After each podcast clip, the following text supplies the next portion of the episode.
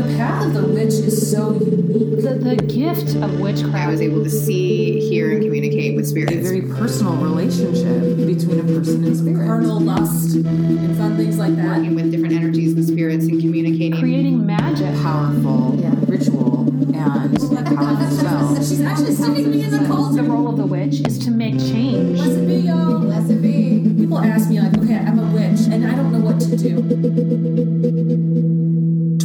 Years ago, three young friends realized they were witches. They scattered to different parts of the world, following magic and spirit. Now, they're back in their hometown to share what they've learned. Welcome to That Witch Life podcast, your home for living as a witch in today's world. Hello, and welcome to another episode of That Witch Life podcast.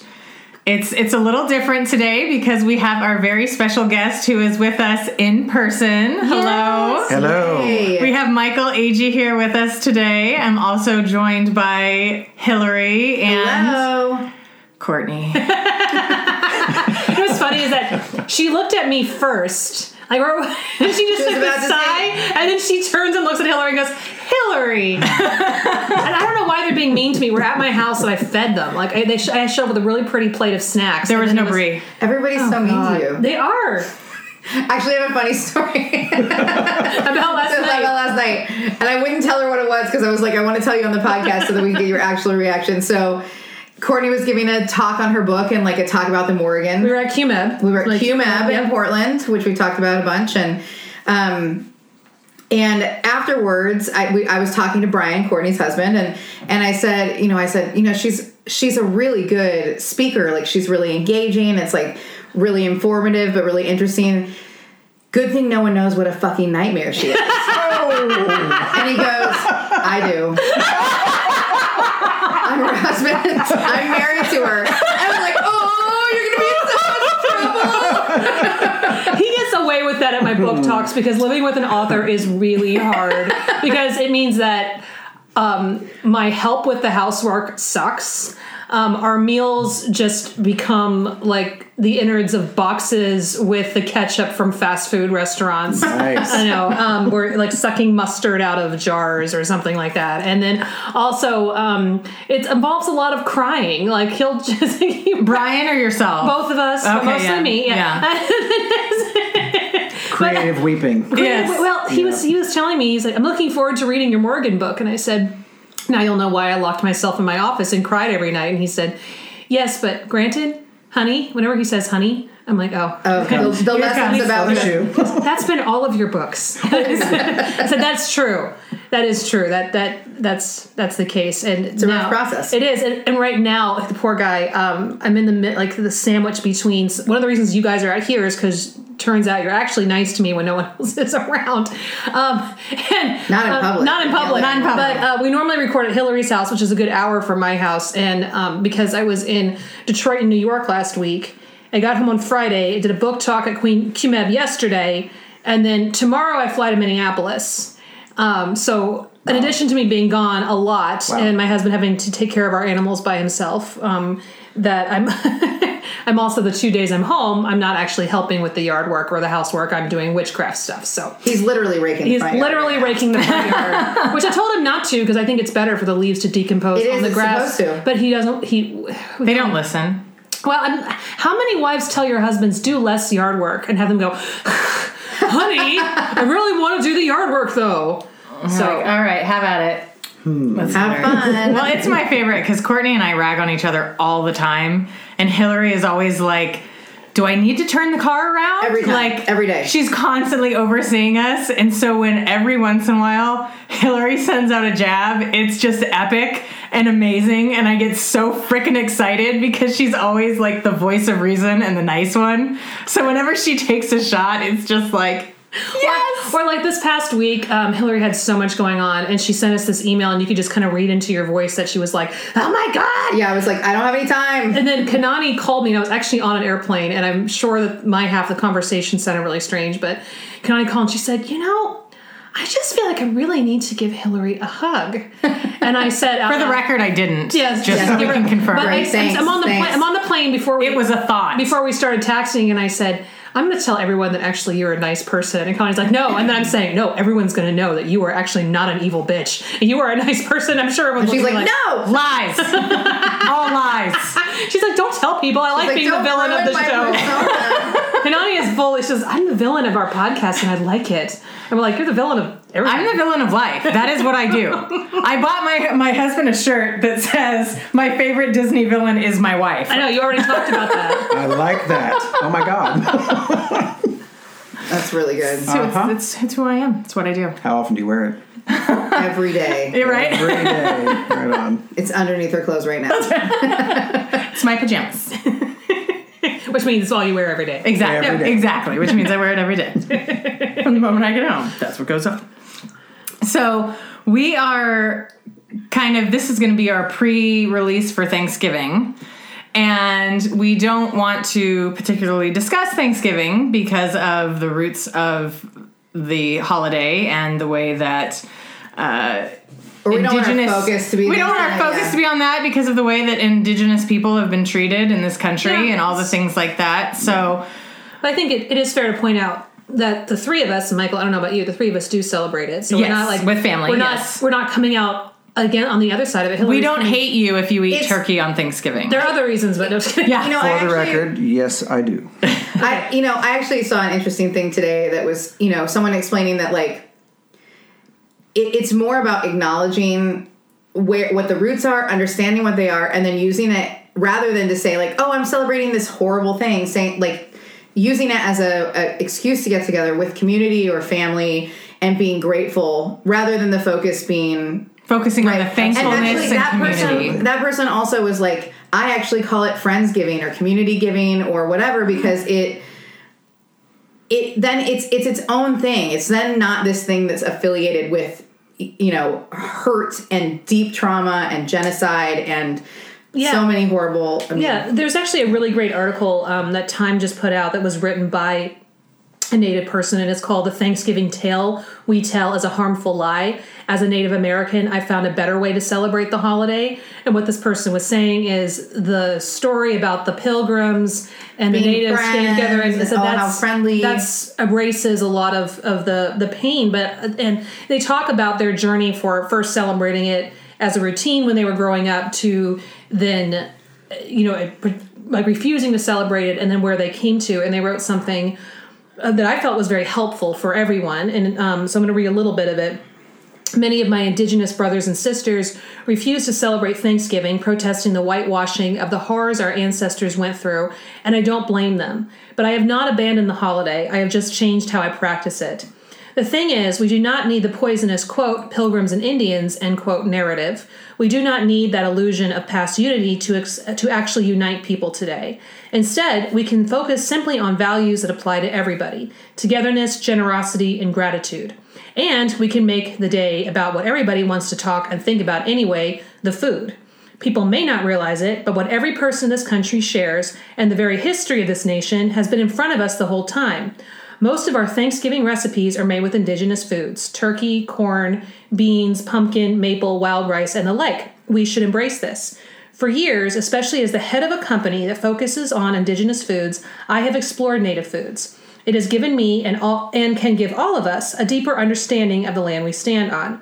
It's exciting to reconnect with the nature around us. We Americans spend out spend hours outdoors collecting foods like morels, ramps, wild ginger, choke cherries, wild plums, crabapple, cactus fruit, pawpaws, manzanita berries, cattails, maple, wild rice, not the black stuff from California, which is a modified and completely different version of the true wild rice growing around the Great Lakes region cedar, rose hips, hickory, acorns, and walnuts. We can work with native growers producing heirloom beans, squash, and pumpkins, and native corn varieties, all coming in many shapes, sizes, and colors. We can have our feasts include dishes like cedar braised rabbit, sunchokes with sumac, pine stewed venison, smoked turkey with chestnuts, true wild rice with foraged mushrooms, native squash with maple, smoked salmon, and wild teas. the hell that sounds so good So good. i was like uh, can i go wherever that person is I think I think he's he's got like the right concept though of Yeah. of- I think so, of too. you can take something that was you know that it in itself is is very negative and harmful and like you said brings a lot of trauma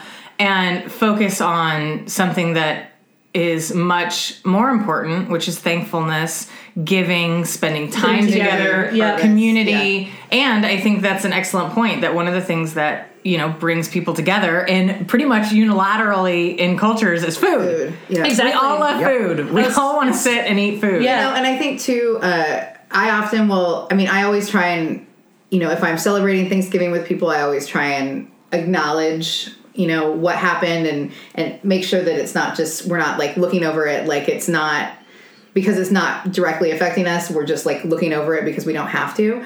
Um, so I always try and acknowledge it. And then oftentimes around Thanksgiving, I'll also make a donation to an organization that supports indigenous people or or I try around the, around the holidays to per, like purchase from as many purchase gifts from as many indigenous art, artisans as possible. Absolutely. Yep. There's also, and we'll be putting a link As a way to the to honor- article to- to Yes. on the on the website, and Yeah. also um, we'll have a link for. There's a new. Um, oh, you're gonna have to help me. What is it called? It's the um, about the indigenous missing people and, Yes. and murdered missing, women. Yes, the Missing Women Project. Yes, the missing, wo- yeah, the Indigenous Missing Women's Project. Yes, we'll also have a Links link to on that, uh, for people to look at. There's at. one more section I feel is really important to say, and then I then uh, we'll have the yeah, sure. entire article on the internet 'cause it's, it's longer. It's it's very interesting about the history of the holiday.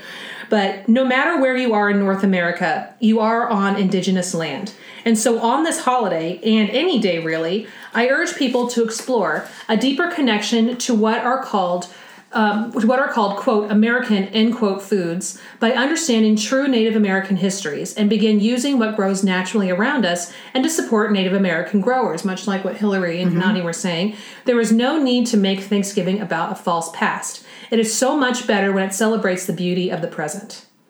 So again, this is um this is called the Thanksgiving tale we tell is a harmful lie. As a Native American, I found a better way to celebrate the holiday by Sean Sherman, and we will have the link to the entire article on our website and as well as our Twitter feeds and Facebook. Yeah, so if you want to read the whole, definitely read the whole thing. Yeah, I think it's really good. And I think that it's also good because I think that sometimes people, if you feel like you're taking something away from them, then they disregard it. Right. Whereas this isn't telling them like you're a bad person if you have Thanksgiving Saying and you be- eat turkey on Thanksgiving. and understand, yeah, it's saying yeah. you can you can do both. You can eat turkey on recognize. Thanksgiving and still recognize, be mindful and compassionate and empathetic and considerate to you know what has happened in the past. I also think it's totally okay. I want to say this because I said this li- online earlier today. It's totally okay to not celebrate if that's something Yeah. that feels Oh, like not right for you. Whether whether it's because of the trauma that your ancestors experienced, or whether it's because you are that's what you feel is right for you to do. Like it's you know And also, holidays are really stressful. they're very stressful. Uh, Kanani and I had hard this- on Kanani- people's mental health. Kanani and I had this discussion about a year ago.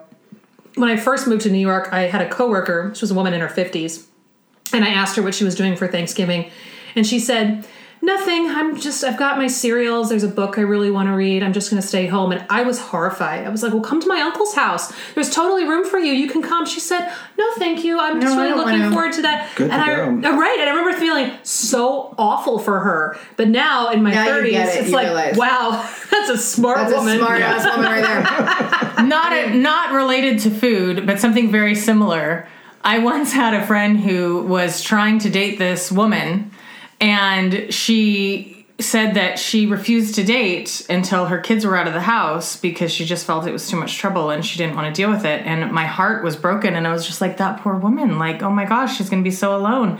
You know, fast you're like, forward, oh, right. two kids and a husband, and I'm like, I need to meet her because I wanted to build her a shrine and tell her how smart she is and that she might be the wisest woman that I've ever heard of in the history of my life. Yeah. So, you know, when you get older, you realize these life lessons that at one point you thought that, you know, oh, sad for them. And now you're like, I want to be like them when I grow up. Well, and I think we put a tremendous amount of pressure on people to like be part of this and to be, you know, and I think it's just like I always try and tell people like you, I will never be upset for you choosing to do what's right for you because it's not right. What I mean, what's right for me is right for me, whether whatever my choice is. But I, I never, I hope, I try really hard not to make people feel like they should. I just say, you would will always be welcome, but do what's best for you. You know. You know, there's a group of friends in Portland that put on something called the Orphans Thanksgiving. Yeah. And Oh, it's yeah. When people may not want to or may not be able to spend it with their families because But their they want to are have that far-flung, connection, yeah. But their table is open, and you know I've sat at that table with 30 people around it, and it is an awesome event. Yeah. we right?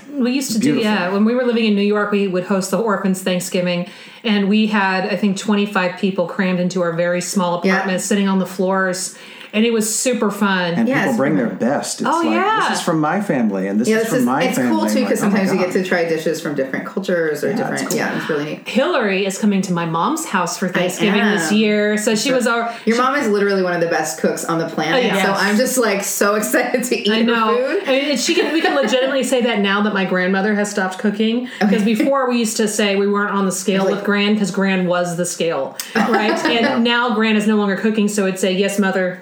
That. But uh, yeah, but we, I was um, posting pictures on my Instagram of how I was cooking the pumpkin for the pies, and Hillary was like, "Oh my god, I need to eat that." I went, Hillary, You're gonna eat you're gonna it." eat that, and she's like, "Oh, okay." I was like, oh, all right, all right, fine then. but no, I mean, it's really like.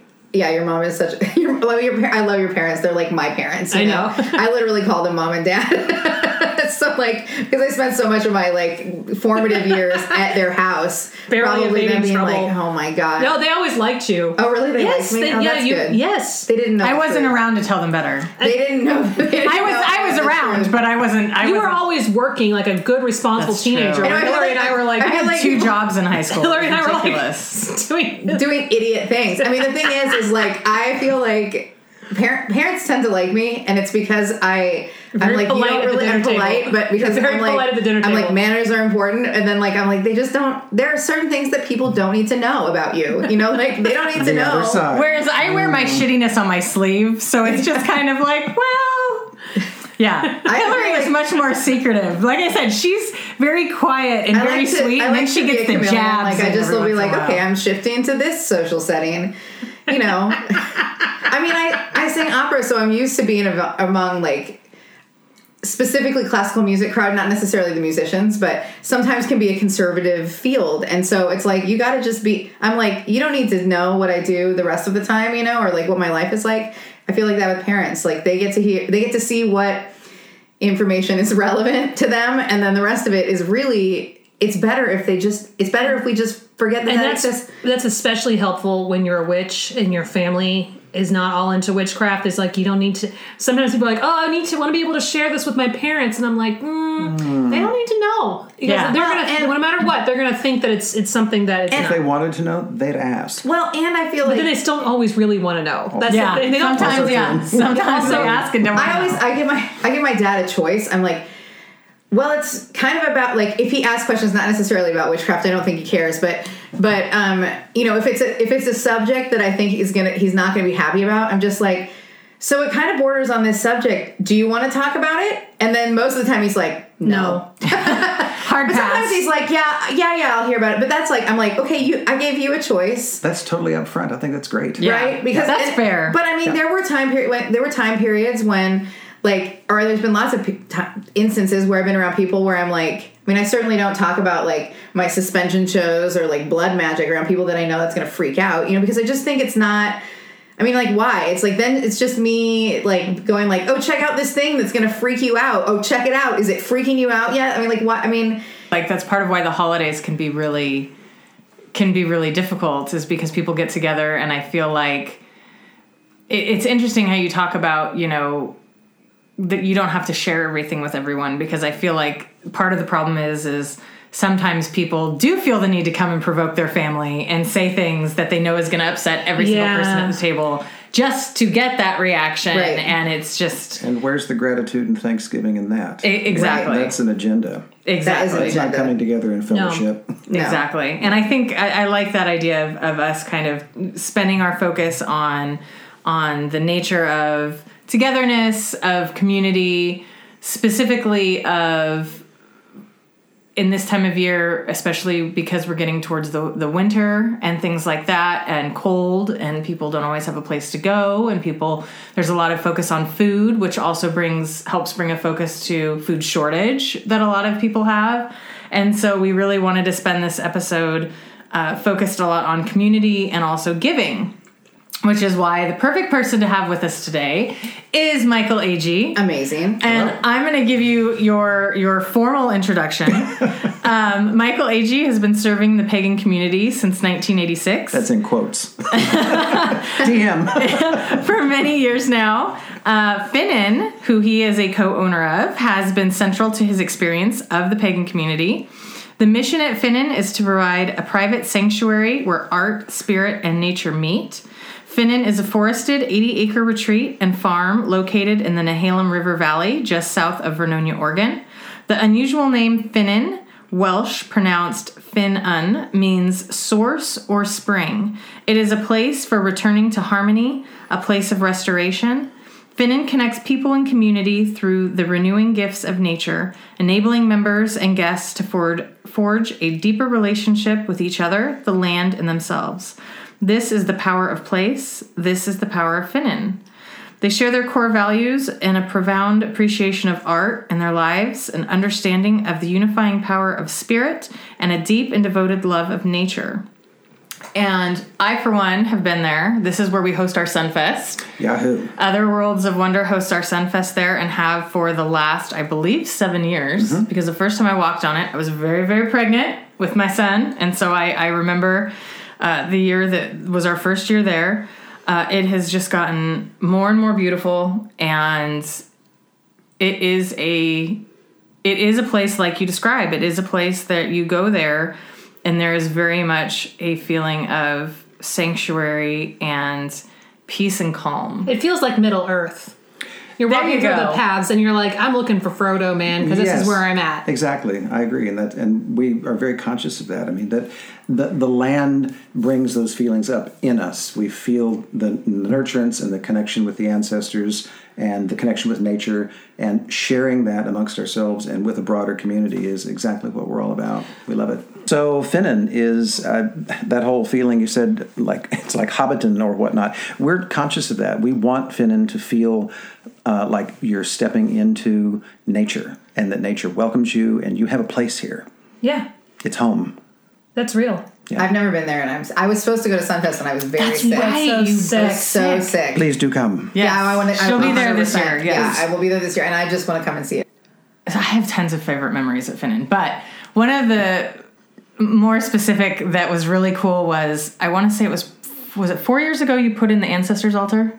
Yeah. Four years. Okay, so we're walking through, and every year there's new stuff that's get that gets added and and cleared and new spaces. And I'm walking with my daughter, and we come across the ancestor altar, and I know what it is. I know what the space that's carved out is. And all of a sudden, she looks at me and she goes, "Mom, this is a space where you sit and talk to dead people. And I just started like laughing and I'm like, huh, Yay. that's a pretty damn good explanation. Yay. And she had no, you know, she, had no didn't idea know. what it was, No, she had no idea what it was. Oh, she just that looked girl. at She knew. She that knew. girl's a special one. More than anything else, that tells me we're doing something. yeah, right. Exactly. Then we've done our job. Thank yeah. you. exactly. And and I was just Right. blown away and I was like, that's actually That's true. Yes, that's a very good uh, description of what this area is. And yeah, it's it's just it's an absolutely beautiful place. And um I think one of the things that I one of the reasons I really wanted to have you on this episode was the fact that you are so centrally ingrained in the community and the local community here. I don't know that I know anyone that doesn't know you. I'm touched. Dun, dun, dun. More and ways than one. and and and I think that you have a very unique you've you seem to have always had a very unique connection to community. I was someone who was very solitary and I only recently came into community and I feel like you because have she much wanted to more- run something. the power and the glory. That was most definitely not the reason. Had I known that would be the outcome, I can tell you I would still be solitary right now.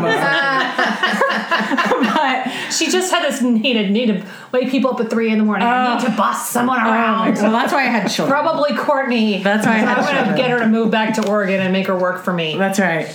Um, but you seem to have always kind of had your thumb in community. What has what has what has brought you to that? Well, I can tell you a couple of stories.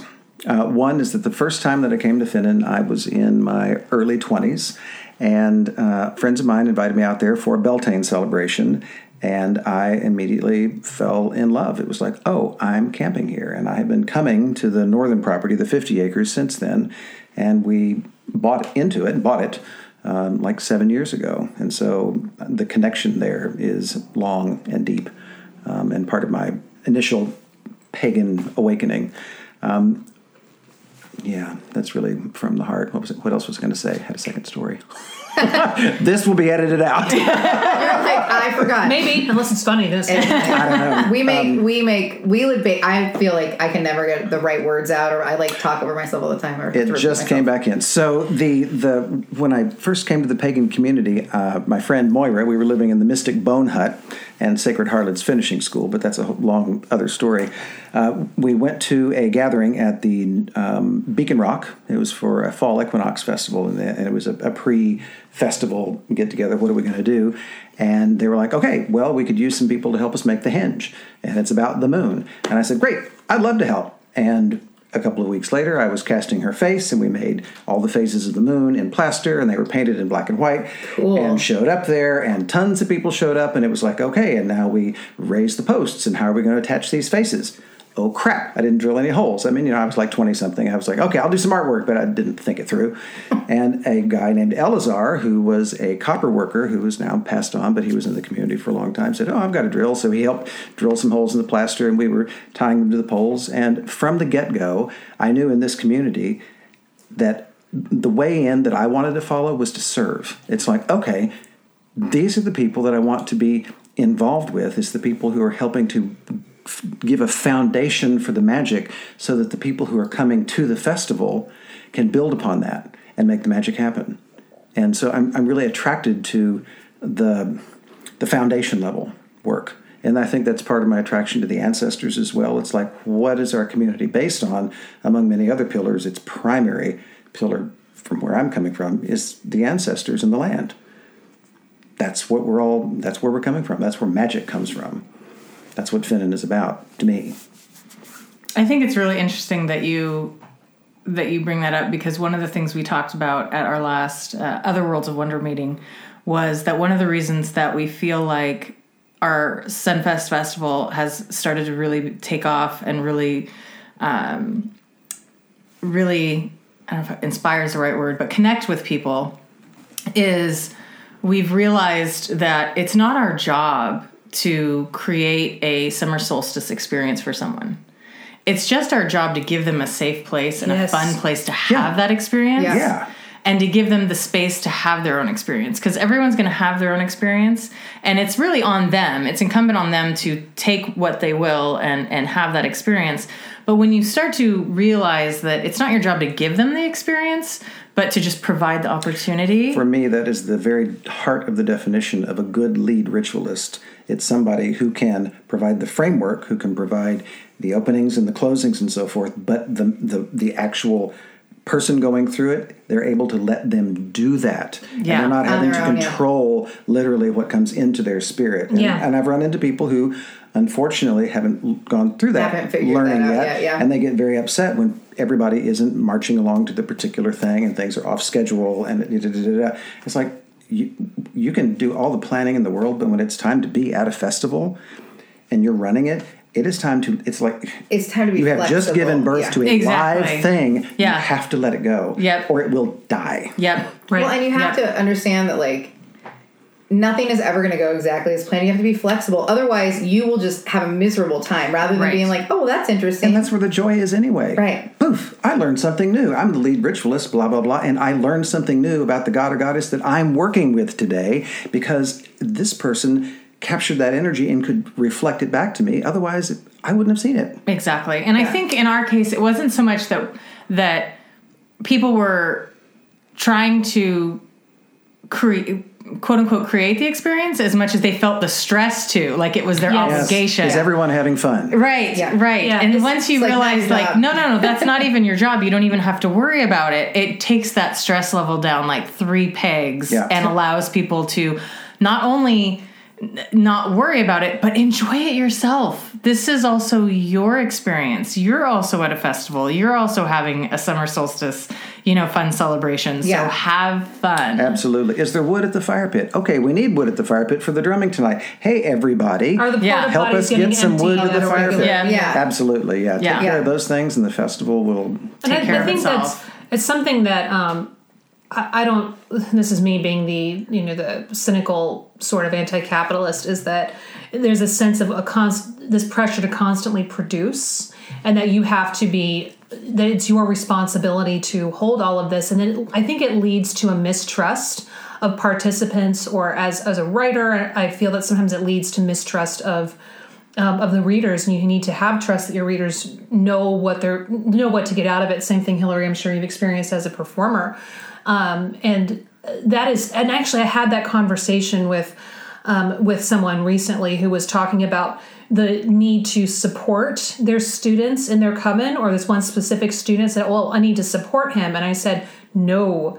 Your job is not to support him through his life crisis. Your job as leader of this coven is just to create the container so that they can get the magic out of that to mm-hmm. use in whatever way they find appropriate. Yeah. Because Here- you're not Here are some tools. here's some tools Yeah. And that's i think that puts so that i think that leads to a lot of burnout when people are trying to support the community you can't it is a two-way street leaders and organizers can't be assuming that they are, should be in charge of all of these things and participants shouldn't put that on the organizers. Yes. organizers No, Yes. you can't. yeah it's Putting a two, people on a pedestal is a real problem. yes. yeah Yeah. And I think too it's like it's like when you give someone an opportunity to have an experience, right? Like it's your job to do your best at what you're presenting. It's your job to work your hardest. I mean, so for instance, as a performer, it's like my job to work hard so that what I present is something that I'm proud of, that I feel is a lot has gone into it's not my job to know who is going to like or not like what I do, right? People You will can't self-select. lose- and, Yeah. and I think will and I think yes, I think it's important as a performer or a, a, a ritual leader or anyone that's presenting anything to anyone. If you're getting an overwhelmingly negative response to something, like I think it's good to look and be like, okay, what? Why am I getting this response? But it's not your responsibility to cater to everyone's response to what you provide, right? It's your it's your job. No, you need to worry about what you're going to do and your performance, but you don't need to worry that every single person Because in that no- room is going to think that that's the best performance that they've well, ever seen. or that it is. Some people will find it incredibly impactful. Some people will say, "Well, that's nice," but that's like their. It's our. That's their choice, and that's their. um That's their That's their experience. You can't control it. and that. you can't control it, nor should you, because that just takes away from their ability to have it. right, Um, exactly. and you you can't please everyone, and, and I think trying doesn't allow people to actually have a, an honest experience that's theirs. Exactly. I so needed to hear all of this right now because my writing, I've been getting scared because it's moving into a territory that I does, wasn't expecting, and there's a sense of oh, what if what if people don't like it? What if this? And I think I just needed to to be reminded by this conversation. So thanks, guys. You're actually kind of helpful sometimes. I'm very helpful. no, you're not. Listen to you Not very helpful. Michael's helpful. Michael's I'm very helpful. All right. You're helpful, sort of. Hillary's Hillary's just amazing. So she's the nice one. I know. What, what did you two just like get together in the car and decide you guys were going to be like the best friends ever? And That's uh, what we do. Okay. like, like, I shouldn't have left the two of you alone. That's a really frightening thing. If you still I'm not going to make it work. Connie still can't figure out. I still can't figure out how Well, to she work the she's goat. like, Of She's got to finger the goat. I need to finger the goat. She's Hold on, let me finger the goat. It's a There you go. it's a children's toy, and she's those like, nails. "What? I Love don't." it. I don't She has nails that are like 12 inches long. That's I why also she have can. nails. Wine, That's wine true. I can- colored. But you just do this, like you push Oh, it down. damn it! That's the trick. But then you can't hear it if you do that because the sound comes out of the squeeze it, bottom. Then you just squeeze it like this, right? There you go. Now we're talking. now we're cooking with oil. Now it's working. I love that goat. Everybody's favorite Hello, co-host. goat. Everybody likes the goat more than they like us, for Well, I think we like the goat more than we like. But I, I mean, I think we hit on something that's kind of like not something you necessarily talk about when you talk about giving. Because when you talk about giving, you talk about the ways to give, you talk about how you can give, but there also needs to be a certain level of self care Oh yeah. when it comes to giving. When you're giving, you're giving. I mean, and a lot of times it involves a lot of your your you know energy and a lot of your soul and lo- it's your time it's your heart especially like michael what you're talking about it's a passion. It's it's coming from a very deep important place and it's not always necessarily going to be well received or exactly the way that someone wanted it and you need to be able to be okay with that. And so you know talking about giving and talking about community there has to be a certain level of of self-care and being okay with the fact that it might not be perfect in exactly the way that someone wanted it to be. I th- I I know for me that part of definitely the heart of the way that I do personal ritual is I, I always remind myself what we've already talked about is you let it go and it, it has a life of its own mm-hmm. you know so it, it is free so I'm no my ego is no longer personally on the line Right. for what happens but also it's that the energy that's coming through I, I may be working conduit to it it's not coming out of, Of me. you. It is- Yeah, it's not of it- you. it may draw some of the essence, some of the flavor of my energy into it because it's a working that I'm doing. But when I'm doing it correctly, the energy that's flowing through me isn't my own limited energy. I'm working with a larger connection. Move it through. So So there's that, you know, it, it- Yeah. this is obvious stuff, but it's like, you know, you, you want to move that energy through you. You're not, it, it allows can't the ego control to yeah. unplug. Right. Yeah. And I think that's important when you think about spellcraft as well. Because Yeah. once you cast a spell, you put it out there and you let it go. You can't and I find a lot of micromanage you can't spells. micromanage. And that, that You You shouldn't can't micromanage micromanage anything, No, yeah. any ever, ever. Did you so hear like, that? don't. Kanani, you Uh, shouldn't micromanage anything ever. You can say it a hundred times. It's not. It's not coming in here. Kanani's I like, oh, you- definitely I with can magic. but- studies about how micromanagement is totally Oh. ineffective. yeah, but it's Kanani. it'll also burn you out. No, I don't have micromanaging issues. I have anxiety issues. Those are different. I stress over everything. You micromanage as a response to anxiety. That's probably true. I love that you're Which like. the irony is, God damn it! which the, which the she ir- said a thing that was smart. which the irony is, I'm the one person who will absolutely not be micromanaged. Right. That's I will true. flip two finger, fingers up in the air and walk away without a saying a word before I will allow anyone. Thanks for to letting me know to how to bug micromanage you. me. yes, that will that Now will most assuredly, most assuredly bug me. No, it's um, but you know we we did want to talk about you know community and involvement in community and um. You know, you've done a lot of. Ffynnon is doing a lot more work as far as different rituals and stuff that you guys are hosting We are. on on your land. What are you guys working on right now? So the we've been doing fall equinox for the past couple of years, and that has been um, a lot of fun. Um, the one most recently was we did the Bacchae. Uh, Tasha was the director, and we did a uh, a dual Dionysos. So we had a we had a woman and a man playing simultaneously the god Dionysus, um, and it really it came off beautifully. I, I've seen the Bacchae. I don't know, at, at least a half dozen times in my life, if not more, in many different places. And dare I say it, this is by far the best experience that I've had of the Bacchae because hmm. as a as an audience member, I literally felt inside the circle of the play. Even though I knew I was at a festival, right? I was one of the people helping put on the festival. I wasn't in the play itself. I'd done all this work going up to it, you know, et cetera, et cetera, et cetera. And once th- that trigger was pulled, you know, once go happened, I, I literally felt like I was in the flow of what was happening as the play was going on. I was inside of it, and I've never felt that with That's the so Bacchae cool. before. That's a very cool It's, it's like the What fourth wall vanished. I was Yeah. on, you know, You were, like, inside in of it, part of it. It was very cool. So the, the magic was really flowing. Um, this coming year, we are doing the Wild Hunt. We are going to hold Beltane uh, at uh, Ffynnon for the first time. And this is going to be very interesting. We're, we're still figuring out the logistics, uh, but Nicole Kraft is our lead ritualist, and she has had this great idea about having the Wild Hunt. And there, yes, there will be a maypole and God and Goddess forms. And I have um, decided to take on, I've been invited to do and said yes to doing a priest role inside of it. And um, really looking forward to it. It's been, a- That's it's been a while. Yeah. That's great. What are some of the your favorite? It can include Ffynnon or even be prior. Um, what are some of your favorite ways that you've been involved with community and and giving and Oh well, most recently the cider squeeze. Every year we, when the apples come ripe, we have people come and that you can bring your own apples. You can certainly have all of ours. All we ask is that you show up and help us process the material, and it is it, it's just a giving from A to Z. People give their energy, their time and their effort, and everybody walks away with the most fantastic apple juice. Oh my gosh, that sounds It's amazing. fun. It is it is so wonderful. It, it feels primary. It's like okay, here's this crop that's local, that's coming that's coming fresh right now. You know, we've got this window of opportunity that's like maybe a month long, depending on you know when the trees are hitting. So we select the date. People show up. We have, and you know, I don't know. We had like a dozen people or more this year, and it's like we have.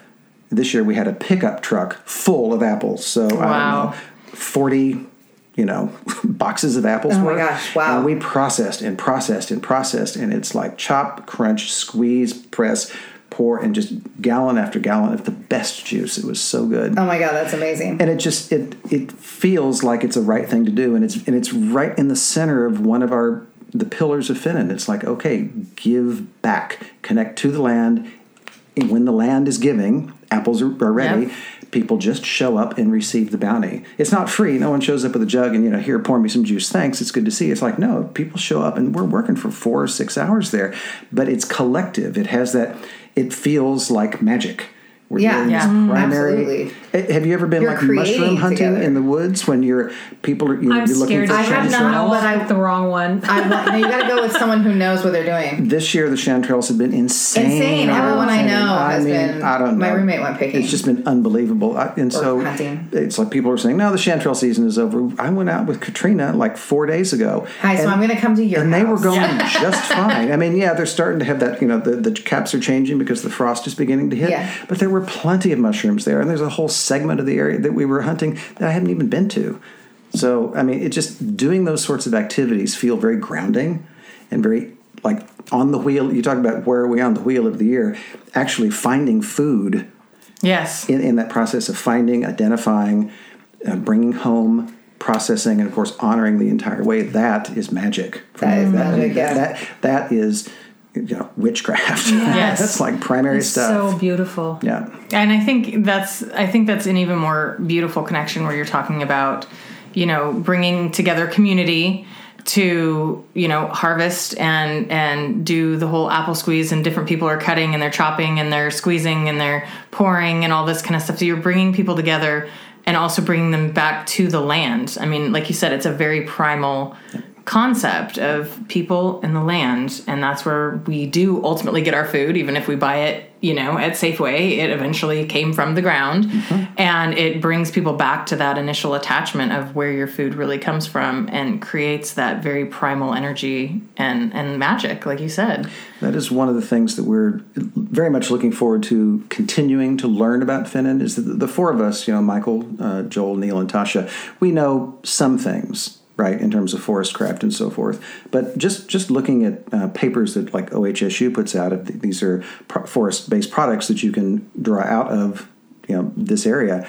There are dozens literally dozens of plants that, that I know I've found them on Ffynnon that are useful in various ways, medicinally and so forth, that we just we, we don't know how to deal with yet. And and frankly, part of it is like, okay, we want to be very careful how we interact with these plants because we don't want to damage the ecosystem. Yes. Right. Right. Yeah. We don't want to, oh, you know, like salal is great, so we're just going to go in and harvest all the salal. Right. No, you have to be really- No, it's like I mean, know what you're doing. Yeah. exactly. Make sure so that you we're, we're we, we take slow steps, love that. but we're learning. i But that's do great. It's important to know, and it's important for other people to know because I think you know not not many people think about that in a greater perspective. They go out there like, "Oh, I'm going to get this thing," but if everyone went out and got that thing and wasn't mindful about how that would impact, You see it with Nature. Chan, you see it with chanterelle Yeah. hunting. Out, you go out in the, the national forest where you're, everyone's allowed to go, and you can tell when the commercial chanterelle hunters have been through because there are pits in the ground, or or the commercial. Um, um, uh, what are they called? The, the, the little in-ground mushrooms, truffle. Truffles. The truffle hunters, literally pits that you could park a VW in, where they just have dug the hell out of an area, Oh, That's and then move, and there's just pits everywhere, totally destroying the water flow through that area. yeah, that's not okay. It, it's like it's Like it's like you can't you can't go in there and ask of nature, but and then disrespect while you're doing it. No, you know, no, like that's commercial level harvesting. that's on not okay. Land. It's not okay. We- No. We're, we're not interested in doing anything like that at Ffynnon. That's so amazing. it's like slow steps. Well, and I think that's part of it too. Is you also have to understand that that you know if you're going to take from the land, you have to give back. You do. So you can't take more than you're willing to give back. So you can't Right. just go through like a bulldozer and take everything and then just be like, okay, you know, it's for you know, it's almost like the the book The Giving Tree. Uh-huh. Yeah. You know, where you just keep really- taking yeah, and taking book. Let's and just take taking. that for But it's second. on, it's a horrifying book, but it's also it's such a it's, it's such, a such good an lesson. important lesson because it's Such like good it's like that you can't just take and take and take and take and take. Because eventually there's nothing left. and But a not stump. yeah. There's nothing left. Yeah.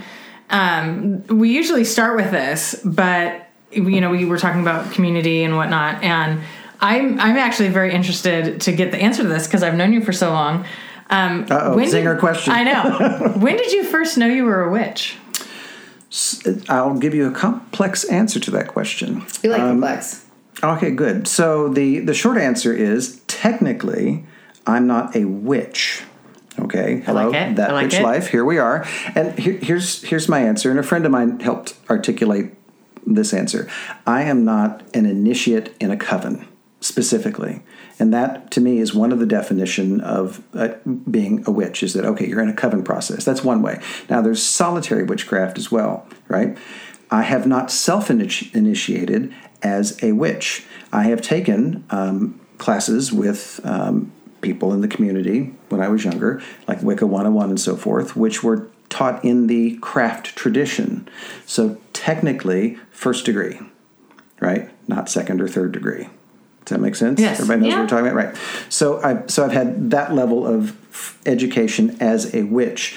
The actual um, path work that I've been doing has been very much about service in this community. Like I said earlier, coming into it, the very first time I met a large group of people was like, okay, what what needs doing? How can I interact? How can I help? Because that's just the way I was raised, and it's my my inclination is I'm outward oriented in many ways, and I like to help. It's like, oh, are we doing something? What are we doing? And I don't have to be, you know, at the apex. I'm very happy to be somewhere in the middle or at the base. It's like, okay, how can I help? Spend time at the gate, at the gate, great. Whatever, build some poles for the henge, great. You know, whatever needs to be done. Um, another layer of that is that one of my very earliest memories in life, and and and this would be more like I, I think probably I am a witch, is of me being eight years old, and I was walking along Hickman Creek, which was in the middle of a suburb in Lexington, Kentucky, but I would walk that creek barefoot all my childhood.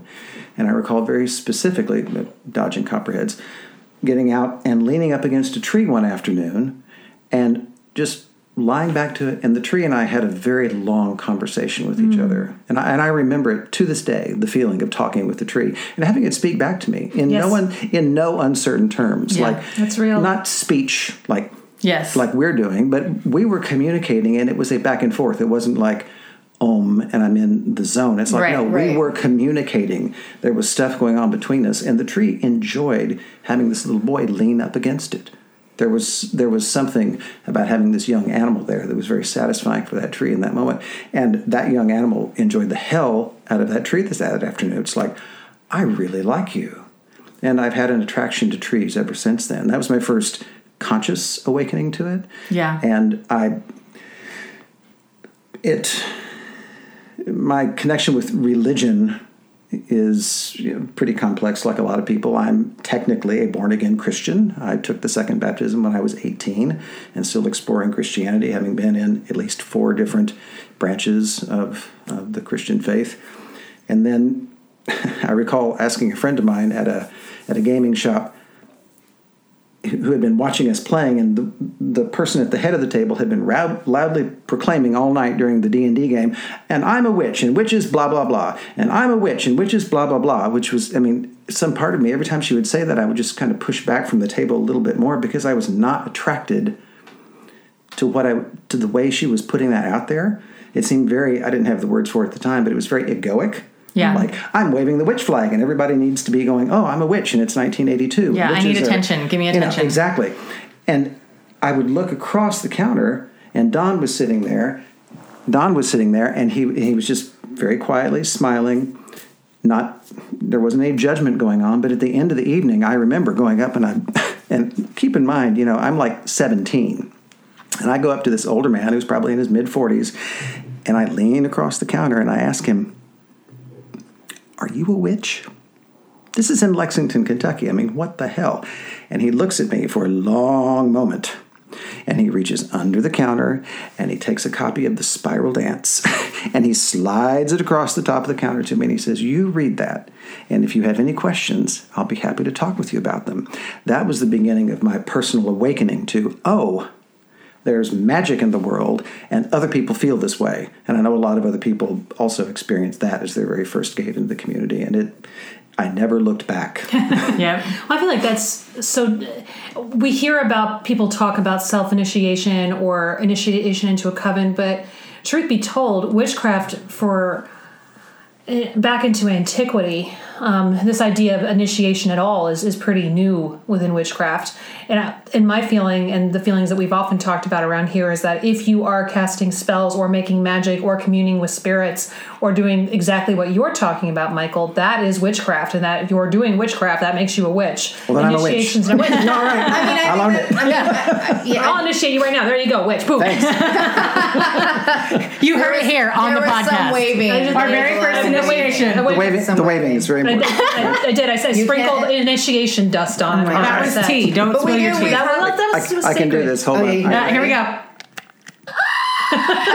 i'm a witch Oh my god, Screaming. Fuck, good. he picked But it I up mean, faster than I did. That's not okay. it is okay. And it's not ex- and- not not surprising. Not surprising. Um, exactly. But you know, I I mean, I think it's really true. We talk about this so much here, where you know there are many different pathways to witchcraft, and there are very traditional ways you can go. And for some people, that's their truth and their path.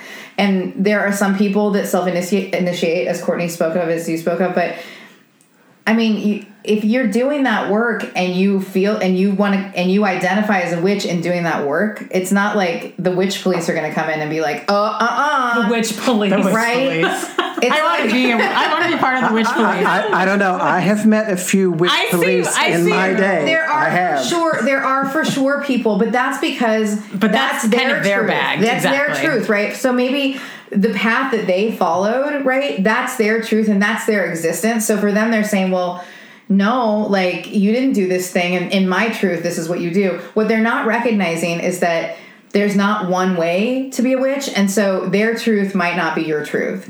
In the same way that in in Christianity, there are different ways to worship and like it's one- it's not wrong to do it this way or do it this way it's like that's these that days path. yeah. well Yeah. Exactly. Yes yes important fact but i mean it's like when we look at other people's belief systems it's not a wrong or a right it's like that's their truth that's their path and that's not my responsibility I think it's also probably was very beneficial for you to have had that experience at such a young age. yeah because that's one? an age You mean when you were when you were leaning on eight. tree? Yeah, Oh, absolutely. Because I think part of what happens is people get so indoctrinated so Yes. young and are taught not to believe these things that then when they start happening and they start awakening to things, it's very hard for them to accept or digest. yeah they either feel like they're crazy or they explain it away like Yeah. oh it was just some weird it was just something because they And don't you wanna go there. experienced a very, you know, I did. I, I, I awakened into my body and realized that yes. something was happening that I didn't have any words for, but I wanted it to happen again. It's like, okay.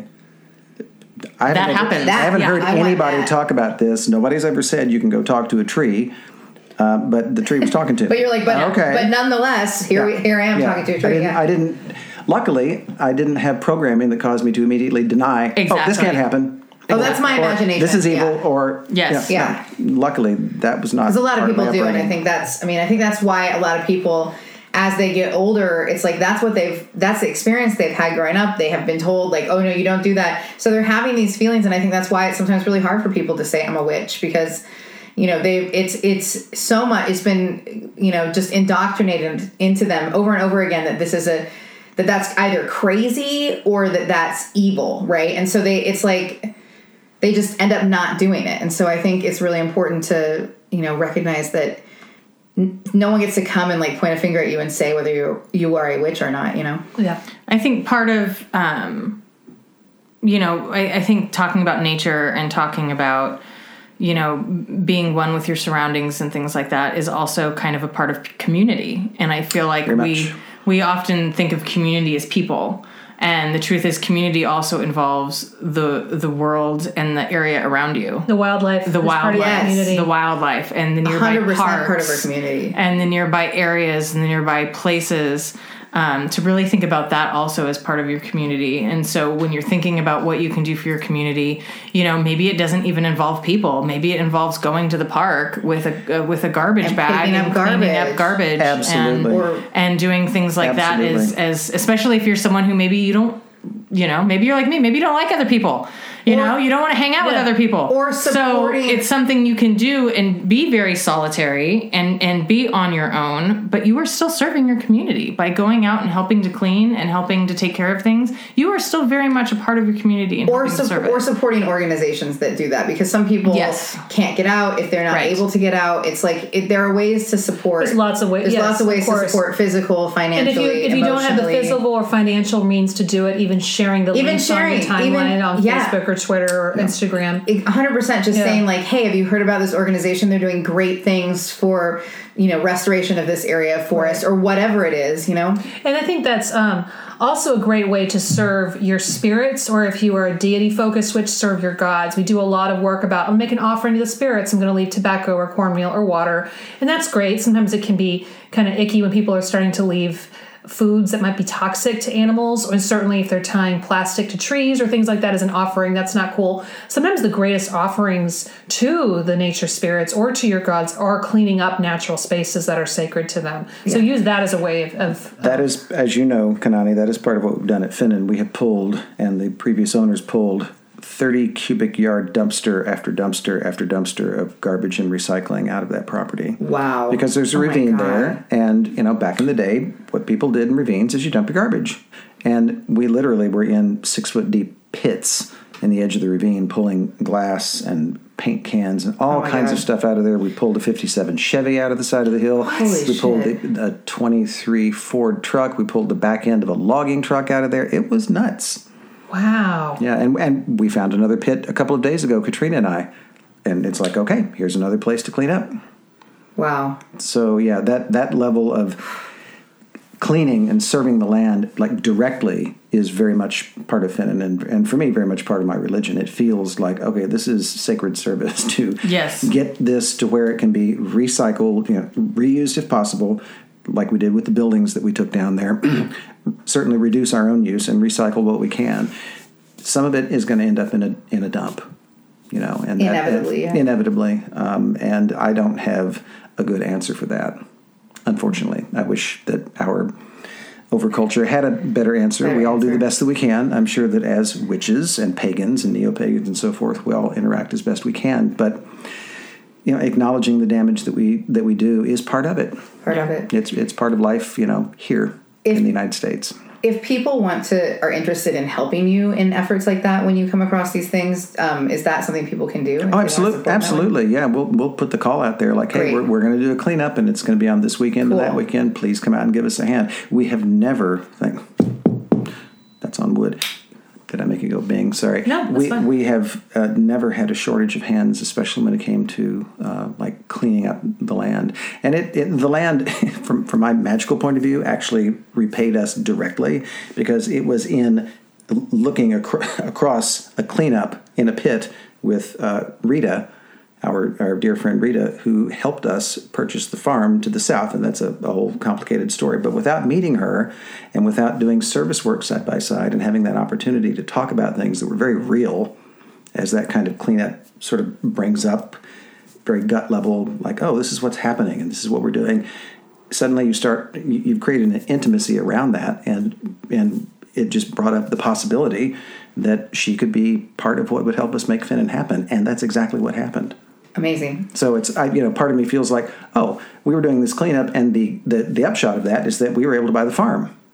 You know, thanks, awesome. thank you one of the things that we wanted to one of the things that we have brought up in the past is is different ways that we've heard of um, where you can help in communities that are undergoing some sort of natural disaster Yeah. things like that we actually had put out a call out uh, for nebraska uh, when they had been going through um, we actually received some feedback from someone who apparently is a listener in Nebraska thanking us um, for the call out for asking for help in Nebraska See, for we the were flooding. helpful to someone. I know for help with the we flooding actually help was going on. sometimes. Oh, yay! Every We once in a while, talk shit on a podcast. I know our nonsense helps somebody. Um, but she was thanking us, and you know, we do want to kind of give a call out that there is still help needed for flooding uh, and the cleanup Flood that efforts, yeah. flood relief efforts It in takes Nebraska. a long time. it does. I mean, Even though the news cameras are gone, there are still problems. Yeah, in um, New York, they're still doing Sandy relief. And so Yeah, have to- years later, Years so later. like- so um, if there are organizations that are working to continue to do flood relief in Nebraska, if anyone knows of anything, could you just send us a message and we'll be happy Yeah, to we're call happy it to out. share it, yeah, for that sure. witch life podcast at gmail.com is our email or contact us on our Facebook page. Absolutely. And we also wanted to, um, more recently with the floods, or excuse me, not the floods, more recently with the fires in California, which actually directly impacted my own family. Yeah. My in laws, um, my uh, mother in law and uh, aunt were evacuated due to the fires in Sonoma. So that was very, very scary for our family personally and keeping in contact with them and were they out and were they okay and when could they come back. Um, so there's a lot of stuff going on with the fires in Sonoma after it was hit for the second time because it was also hit back in 2017.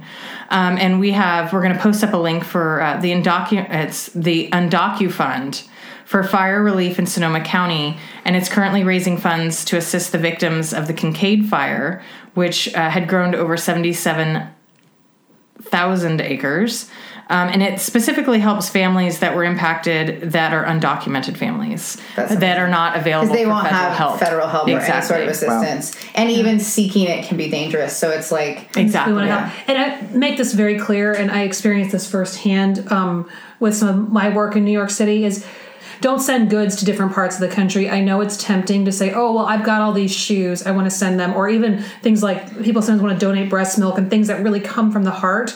But the truth is, is that that takes up so much of the time of the relief workers. It needs change so very quickly, and a lot of the stuff. and they'll that- call out too if call. if there's a specific need for an item, they'll Yeah. call it out. And also, but when you send money instead, even if it's one dollar, if that's all Yeah. you can do, you're not the only one. There's probably five thousand other people giving one dollar, and that's if you guys are hearing huffing, that's my dog breathing under the door. That is hilarious. Is there a real dragon? No, Which is kind of cool. he's, he's The green dragon is the green dragon. He's huff, my poor Green little dragon has come to life. That's awesome. but um, yeah, don't don't send stuff. Send money. It also helps the economy because a lot of times people are going to be buying stuff locally and helping these businesses get back on their feet with their dollars. So, as well intentioned as your stuff is, your money goes a lot further, and it's very helpful. So, even if it's a dollar to these places, and if you don't have a dollar to s- Share, share, talk- share, share- this, share share the the link link. with people. Yeah. You can also for like you can set a thing saying like for my birthday I'd like people to donate to this cause. You can do that on Facebook. It doesn't even have to be for your birthday. You can say I'm raising money for this cause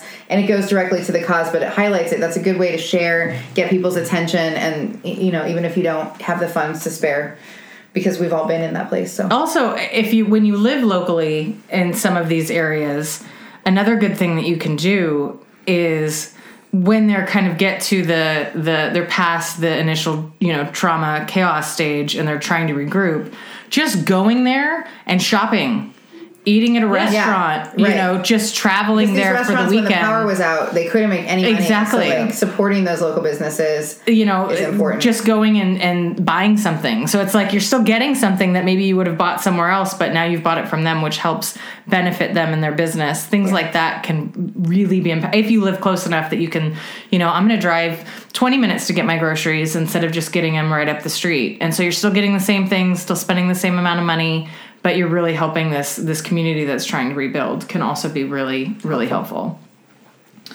so um, we're going to post some different links and whatnot on the website for different uh, areas, uh, relief efforts, things like that, where you can, um, you know, hopefully maybe look at and and if you know of any others that you would like us to post, please let us know. Um, but at this time of year, you know, we're all together and we're all very uh, appreciative of what we have and hopefully able to, you know, reflect on on being content with with our own with our own havings and look at what we are interested in possibly giving to others that we can do something in a very meaningful way that can be meaningful for people in a way that is doable for us without bringing us stress and in a way that is not uh, causing us unnecessary stress or harm. Do what you can if you can. And like you said, maybe you can't give money, maybe you can't get out of your house, but maybe you can post a link on Facebook for an organization that's doing something great that you know about and just introduce people to it who may not have known themselves. So, just a, a way to kind of reflect for our own selves and also give back to the community and and feel a part of our community. Um, I think is something we really wanted to to discuss. I think that's great. Uh, can I offer something to everyone? Yes. Uh, there is a final closing event at Ffynnon this year, and like the cider squeeze, it's free.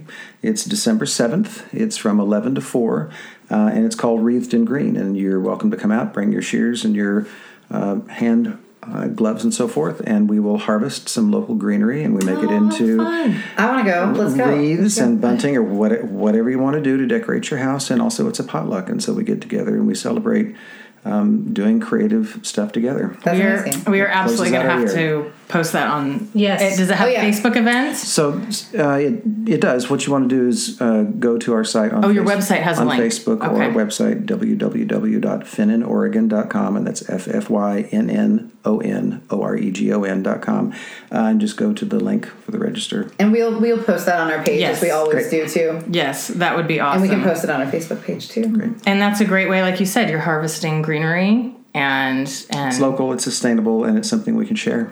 That's so cool. that's awesome. That's really awesome. All right. Well, thank you for joining us. Thank you It's been a pleasure. much. I'm so excited to have you on. I was really looking forward to it. So Me I'm glad you're on. Yeah, it's great.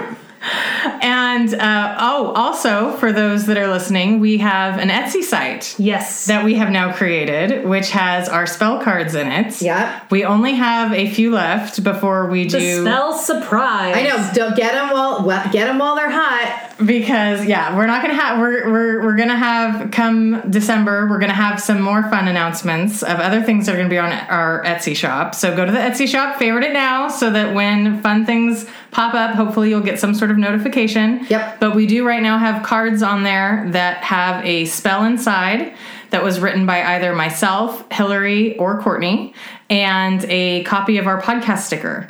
And they're only five bucks, and we will mail them out. So far, we've mailed out. The podcast sticker is cool. yeah, and you don't know what spell you're going to You don't get. know No, what it's spell at you're gonna random. We each wrote three. Yes. So, So- there's nine possible spells. Nine possible spells. And it's been pretty exciting because we we didn't print that many at first because we didn't know we didn't make that many at first because we didn't know what the reception was going to be, and like it's them. been huge. and we've cool. already mailed them out to pretty much all over the country at this point, which is really, really exciting. So we only have a handful left. So get those while we have them, and then we will be making more fun Etsy announcements in December. Great. Right on. All right, and we'll see you all later. Bye, y'all. Thanks.